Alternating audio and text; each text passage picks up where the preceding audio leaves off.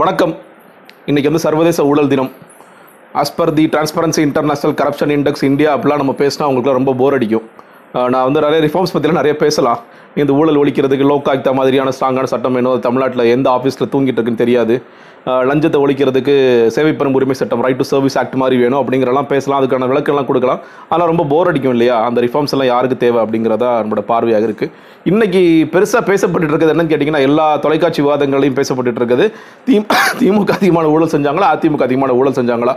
குறிப்பாக எடப்பாடி பழனிசாமி அவர்கள் வந்து பல இடங்களில் டூ ஜி இதை சுட்டிக்காட்டி ஆ ராஜா மாதிரியான ஒரு ஊழல்வாதி யாராவது இருக்காங்களா?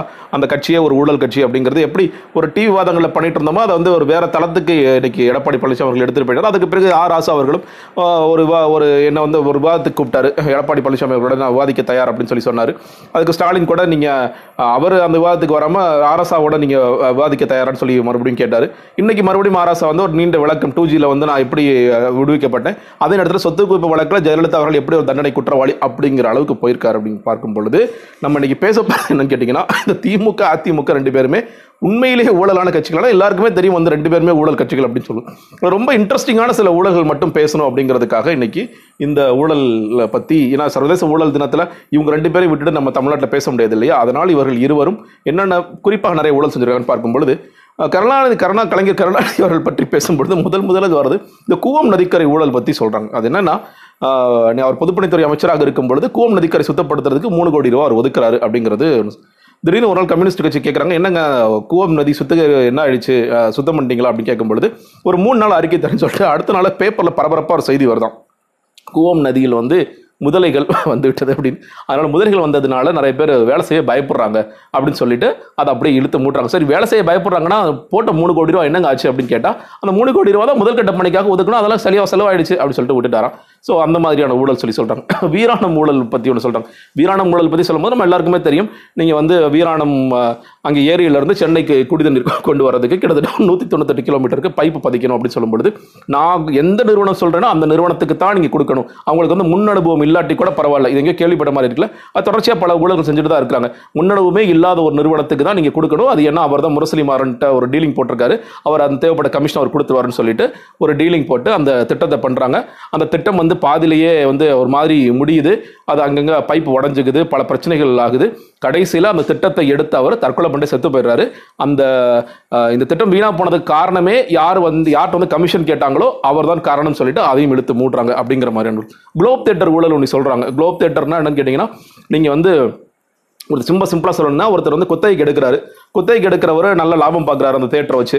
அதற்கு பிறகு ஓனர்ட்ட வந்து நான் வந்து நானே எடுத்துக்கிறேங்க. இந்த இடத்த நான் வாங்கிக்கிறேன்னு சொல்லி ரொம்ப அடிமாட்டு வேலை கேட்குறேன் கொடுக்க முடியாதுன்னு சொல்லி சொல்கிறார் அதற்காக நீங்கள் போய் முரசலி மாறனை பாருங்க அந்த அமைச்சரை பாருங்க இந்த அமைச்சரை பாருங்க அப்படி கை காட்டி கடைசியாக அவருக்காகவே ஸ்பெஷலாக ஒரு சட்டமே போடுறாங்க என்ன சட்டம்னா ரொம்ப காலமாக ஒருத்தர் குத்தகைக்கு ஒரு இடத்த வச்சிருந்தாருன்னா அவரே அதுக்கு ஓனர் ஆயிடலாம்னு சொல்லிட்டு அவசரமாக சட்டம் இயற்றி அதை பிரசிடென்ட்டுக்கு காமிச்சு அந்த சட்டத்தை இயற்றி நீங்கள் வந்து யார் கேட்டாங்களோ அவங்களுக்கே நல்ல ஒரு கமிஷன் வாங்கிட்டு கொடுக்குறாங்க அப்படின்னு ஒரு குற்றச்சாட்டு. இதெல்லாம் என்னன்னு கேட்டிங்கன்னா இதெல்லாம் எங்கே இருக்கு கேட்டிங்கன்னா திமுகவுக்கு கொஞ்சமும் பிடிக்காது. அந்த சர்க்காரியா கமிஷன் அப்படின்னு சொல்லி சொல்லுவாங்க இல்லையா? அந்த ஊழலாக ரொம்ப நியாயமாக விசாரிச்சிருக்காரு அப்படிங்கிறது பல கதைகள் இருக்குது இந்த மாதிரி பல்வேறு விஷயங்கள் இருக்குது ஜெயலலிதா கொஞ்சம் குறைச்சவங்க குறைஞ்சவங்க இல்லையா? தொண்ணூற்றி ஒன்று தொண்ணூத்தாறு ஆட்சி காலத்தை வந்து அவ்வளோ எளிதாக மறக்க முடியுமா என்ன? நீங்கள் வந்து சொத்து குவிப்பு வழக்கு இன்றைக்கி அவர் அந்த காலத்தில் பண்ண முதல் முதல் பார்த்தீங்கன்னா இந்த ஸ்பிக் பங்குகளை விற்கிற இதில் ஆரம்பித்தாங்க அதனால் சந்திரலேகா மேலே ஆசிட்லாம் வீசப்பட்டதுங்கிறது தெரியும். அதற்கு பிறகு கலர்டி வண்ண தொலைக்காட்சி பெட்டி உள்ள அதுக்காக வந்து சிறைக்கெல்லாம் போனாங்கங்கிறது தெரியும். வண்ண தொலைக்காட்சி பெட்டி உள்ள எல்லாமே அதுதான். நீங்கள் வந்து நாங்கள் ஒரு டெண்டர் ஒன்று கோட் பண்ணுவாங்க. அந்த டெண்டரோட அதிகமான விலை கொடுத்து வாங்குவாங்க.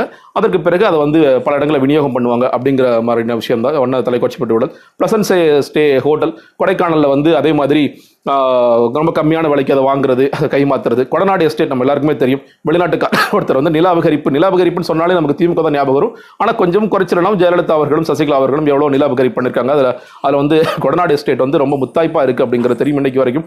அதே மாதிரி கங்கை அமரனுடைய ப- பண்ணை பங்களா வாங்கினாங்க. இப்படி பல்வேறு ஊழல்கள் அவங்களும் கொஞ்சமும் குறைவில்லாமல் நடந்துகிட்டே இருந்துச்சு. ஸோ இதில் அதுக்கு பிறகு இப்போ மாறிடுச்சான்னு கேட்டிங்கன்னா நிச்சயமாக மாறிடுச்சு. ஊழல் வந்து இப்போ அப்படிலாம் பண்ணுறதில்ல இப்போ வெவ்வேறு நிலைமைகளை மாறிச்சுன்னு தெரியும். இன்றைக்கி வந்து எந்த ஒரு டிரான்ஸ்ஃபர் ஆகட்டும் எந்த ஒரு போஸ்டிங்காக இருக்கட்டும் எம் எல்லாத்துக்குமே ஒரு பணம் இருக்குது இல்லையா? இன்றைக்கி வந்து சுகாதாரத்துறையில் ஒருத்தருக்கு இப்போ நர்ஸ் போஸ்டிங் வரணும் அப்படின்னா அதுக்கு மூணு லட்ச ரூபா கொடுங்க. டிஎன்பிஎஸ்சியில் ஒருத்தர் எக்ஸாம் எழுதுனா அதுக்கு ஒரு போஸ்டிங் போடணுமா? ஒரு பத்து லட்ச ரூபா கொடுங்க. நீங்கள் டீச்சர் போஸ்டிங் போடணுமா? அதுக்கு ஒரு ஒம்பது லட்ச ரூபா கொடுங்க. டீச்சர் ட்ரான்ஸ்ஃபர் நீங்கள் வந்து கன்னியாகுமரியிலேருந்து இங்கே வரணுமா? ஒரு ட்ரான்ஸ்ஃபர் வேணுமா? அது கொடுங்க. தொடர்ச்சியாக இந்த ஊழலுங்கிறது வெவ்வேறு வடிவங்களில் மாறிட்டே இருக்குங்கிற பார்க்குறோம் இன்னும் சொல்லப்போனால் ஒவ்வொரு துறை ரீதியாக இவ்வளோ பங்கு எடுத்து என்கிட்ட கொடுத்துருங்க. முதலமைச்சருக்கு சேர வேண்டிய பங்கை கொடுத்துருங்க அப்படிங்கிற அளவுக்கு போகுது. ஏன்னா அதன் மூலியமாகத்தான் நீங்கள் வந்து வேளாண் துறையில் வந்து முத்துக்குமார் சுவாமி தற்கொலை பண்ணி செத்தாருன்னு கூட பார்த்தோம். இப்போ வெவ்வேறு வடிவங்களில் இந்த ஊழல் வந்து தொடர்ச்சியாக இப்போ கூவம் நதியை பற்றி பேசினாலே அது எல்லா காலகட்டங்களையும் இருக்கிற எல்லா முதலமைச்சரும் கூவம் நதி சுத்தப்படுத்த முயற்சி பண்ணாங்க. அதுக்காக வந்து பல வெளிநாடுகளுக்கெல்லாம் போயிட்டு வந்திருக்காங்கிற முதற்கண்டு தெரியும். இன்றைக்கும் வரைக்கும் கூவம் நாரிட்டு தான் இருக்குது எப்படி ஊழல் வந்து நாரிட்டு இருக்கோ அதே மாதிரி கூவம் நாரிட்டு இருக்குன்னு தான் தெரியும். அப்போது இது வந்து வெவ்வேறு வடிவங்கள் இன்றைக்கி மாறிடுச்சு. இன்றைக்கி வந்து எப்படி கலை திமுக பற்றி சொல்லும் பொழுது விஞ்ஞானபூர்வமான ஊழல் சொல்லுவாங்களோ அதே மாதிரி இப்போ எல்லாருமே விஞ்ஞானபூர்வமாக எப்படி ஊழல் செய்யணும் ஒவ்வொரு துறை ரீதியாக எப்படி ஊழல் செய்யணும் கொண்டு வரணும் அப்படிங்கிறதெல்லாம் கற்றுக்கிட்டாங்க அப்படிங்கிறது. ரொம்ப அடிப்படையான கேள்வி என்னென்னா மக்களுக்கு நமக்கு உண்மையிலே இந்த ஊழல் குறித்தெல்லாம் அக்கறை இருக்கிறதான்னு கேட்டிங்கன்னா இருக்குது அதாவது ரொம்ப ஷார்ட் டேர்மில் இருக்குது தொண்ணூற்றி ஒன்று தொண்ணூத்தாறில் ஜெயலலிதா ஒரு கடுமையான ஊழல்வாதியாக இருந்தாரா அந்த தேர்தல் அவர் தண்டிப்போம் தொண்ணூற்றி எட்டு நாடாளுமன்ற தேர்தலில் அவர் மறுபடியும் ஜெயிக்க வச்சுருவோம். ஏன் ஜெயிக்க வைக்கிறோம்னு கேட்டிங்கன்னா இல்லை கருணா கலைஞர் அதுக்கு பிறகு பெரிய ஊழல் பண்ண ஆரம்பிச்சிட்டார்ல அப்போ அந்த ஊழலை நாங்கள் வந்து இப்போ இவங்களுக்கு ஒரு தண்டனை ஒரு ஒரு சின்ன ஆட்சி மாற்றம். இந்த ஊழலுக்கு தண்டனை அந்த ஆட்சி மாற்றம். ஆனால் அந்த ஒவ்வொரு ஆட்சி மாற்றத்திற்குள்ளும் இவங்க அடித்த பணங்கிறது இப்போ நான் சொன்னேன் கூவம் ஊழல் பற்றி கூவம் ஊழல் மூணு கோடி ரூபான்னு சொல்லும் பொழுது அன்னைக்கு ஒரு சவரன் நகை வந்து வெறும் நூறு ரூபாய். ஸோ இன்னைக்கு அதை கம்பேர் பண்ணி பார்த்தீங்கன்னா எத்தனை லட்சம் கோடியாக அது மாறி இருக்குங்கிறது நம்ம வந்து கணக்கு போட்டு பார்த்துக்கலாம் இப்படி ஒவ்வொரு விஷயத்துலையுமே நம்ம வந்து ஒரு சின்ன ஆட்சி மாற்றம் அதாவது இவர் நிறைய ஊழல் செஞ்சுட்டா இருப்பா இன்னும் சொல்ல போனால் அதுக்கு பிறகு மாற மாற பரவாயில்ல ஊழலாம் பெரிய பிரச்சனை இல்லையோங்கிற அளவுக்கு இன்னைக்கு ஆயிடுச்சு. நம்ம எல்லாருமே அது பார்ட் ஆஃப் சிஸ்டம் மாதிரி ஆயிட்டோம் இல்லையா? நம்மளும் வந்து எலெக்ஷனா இடை இடைத்தேர்தல் திருவிழா நடக்கிற தேர்தல் திருவிழா நடக்குது நமக்கு வருது. நம்ம வந்து எவ்வளோ பணம் வாங்க முடியுமோ அதை வாங்கி நம்மளும் அந்த சிஸ்டத்துக்குள்ளே போய் நம்மளும் அதில் ஒரு அங்கமாக மாறிடுவோங்கிற அளவுக்கு மாறிடுச்சுன்னு தான் பார்க்க வேண்டியதாக இருக்குது ஸோ தவறு நம்ம ரொம்ப ஈஸியாக சொல்லிடலாம். நீங்கள் வந்து கரப்ஷன் இருக்கா? நிச்சயமாக இருக்கிறது.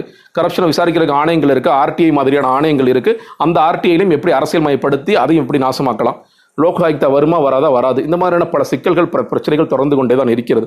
இதுக்கு என்னதான் நிரந்தர தீர்வுன்னு பார்க்கும் பொழுது ஒன்றே ஒன்று தான் நம்ம நம்ம அடிக்கடி சொல்கிறது தான் நீங்கள் வந்து ஒரு சாய்ஸ் இருக்குது நிச்சயமாக ஒரு பக்கம் ரிஃபார்ம்ஸ் எல்லாம் பேசலாம். அந்த ரிஃபார்ம்ஸ் யார் கொண்டு வருவாங்கிறதுல கேள்வி இருக்குது ஒரு வாட்டி மக்கள் சொல்கிறாங்க கேட்டீங்கன்னா நீங்கள் திமுக விட்டு அதிமுக அதிமுக விட்டா திமுக. வேறு சாய்ஸே இல்லை அப்படின்னு ஒரு வாட்டி சாய்ஸ் வந்துட்டு தாங்க இருக்குது நீங்கள் வந்து ரொம்ப ஈஸியாக புறந்தளிட முடியாதுன்னு நினைக்கிறீங்க. ஒவ்வொரு வாட்டியும் என்னென்னா அவர் ஜெயிக்கிற ஒரு ஆளா அப்படிங்கிறத பார்க்குறோம். பல நேரங்களில் வேட்பாளர்கள் புதிய வேட்பாளர்கள் புதிய கட்சிகள் வந்துகிட்டே தான் இருக்கிறாங்க. ஊழலுக்கு எதிராகவே பேசிட்டு வராங்க. இப்போ இன்னொரு பிரச்சனை என்னன்னு கேட்டிங்கன்னா ஊழல் குறித்து யாராவது பேசினா அவர் வந்து மாநில சுயாட்சி பற்றி பேசுவாரா? அவர் வந்து பாஜகவுக்கு எதிராக பேசுவாரா? அப்படிங்கிற ஒரு புதுசான ஒரு விஷயமும் இப்போ ஆரம்பிச்சிட்டாங்க. இப்போ கேட்டிங்கன்னா ஊழல் எல்லாம் எங்களுக்கு பெரிய பிரச்சனை இல்லை. எங்களுக்கு வந்து மா இன்னும் சொல்லப்போனால் இன்னைக்கு ஊழல் மாதிரி ஒரு திட் ஊழல் செய்கிறதுனால எவ்வளோ உயிர்கள் போயிட்டு இருக்குங்கிற பார்க்குறோம் இன்னைக்கு முதற்கொண்டு இன்னைக்கு சென்னையில் ஒருத்தர் கோ கோ- கோடம்பாக்கத்தில் ஒரு முதியவர் விழுகிறாரு ஒரு குழிக்குள்ளனா அது மழைநீர் வடிகால செய்யப்பட்ட ஊழல். இங்கே ரெண்டு பேர் இறந்து போகிறாங்கன்னா அது வந்து நுழம்பூரில் ரெண்டு பேர் இறந்து போனால் மழைநீர் வடிகால் செய்யப்பட்ட ஊழல். நீங்கள் அரசு அலுவலர் ஒருத்தர் டாய்லெட் இல்லாமல் இறந்து போகிறாருன்னா அது அங்கே செய்யப்பட்ட ஊழல். ஊழல் பல உயிர்களை வாங்கி கொண்டிருக்கிறதுன்னு நமக்கு தெரியும். ஆனால் நமக்கு ஊழல் பெரிய பிரச்சனை இல்லைன்னு சில பேர் இன்னும் கருதுறவங்க இருக்க தான் செய்கிறாங்க ஸோ என்ன நான் மறுபடியும் சொன்ன மாதிரி அரசியலில் ஒரு சாய்ஸ் இருக்கான நிச்சயமாக சாய்ஸ் இருக்கிறது. அந்த சாய்ஸை சரியாக தேர்ந்தெடுக்கணும்னு நினைக்கிறேன். ஒரு வாட்டியும் இவங்க பரவாயில்ல போன வாட்டி தான் உங்கள் ஊழல் செஞ்சு அஞ்சு வருஷம் ஆயிடுச்சு. உங்கள் ஊழல் செஞ்சு பத்து வருஷம் ஆயிடுச்சு. ஊழல் செஞ்சு ரெண்டு வருஷம் ஆயிடுச்சுங்கிறது தவறு. ஊழல் செய்பவர்கள் நிச்சயமாக தண்டிக்கப்பட வேண்டும். அரசாங்கத்தால் அதை கோர்ட்டால் மட்டும் கிடையாது மக்களாலும் நிரந்தரமாக தண்டிக்கப்பட வேண்டும். அதற்கு நம்ம கையில் இருக்கிற அந்த வாக்கை சரியாக பயன்படுத்த வேண்டும் அப்படிங்கிறதா சரியான தீர்வாக இருக்கும்னு நினைக்கிறேன். ரிஃபார்ம்ஸ்லாம் பற்றி பேசணும். ஆனால் இதுதான் சரியான தீர்வாக இருக்கும்னு நினைக்கிறேன். ஸோ சரியான நபர்களை தயவு செய்து இனிமேலாவது தேர்ந்தெடுப்போம். நன்றி. வணக்கம்.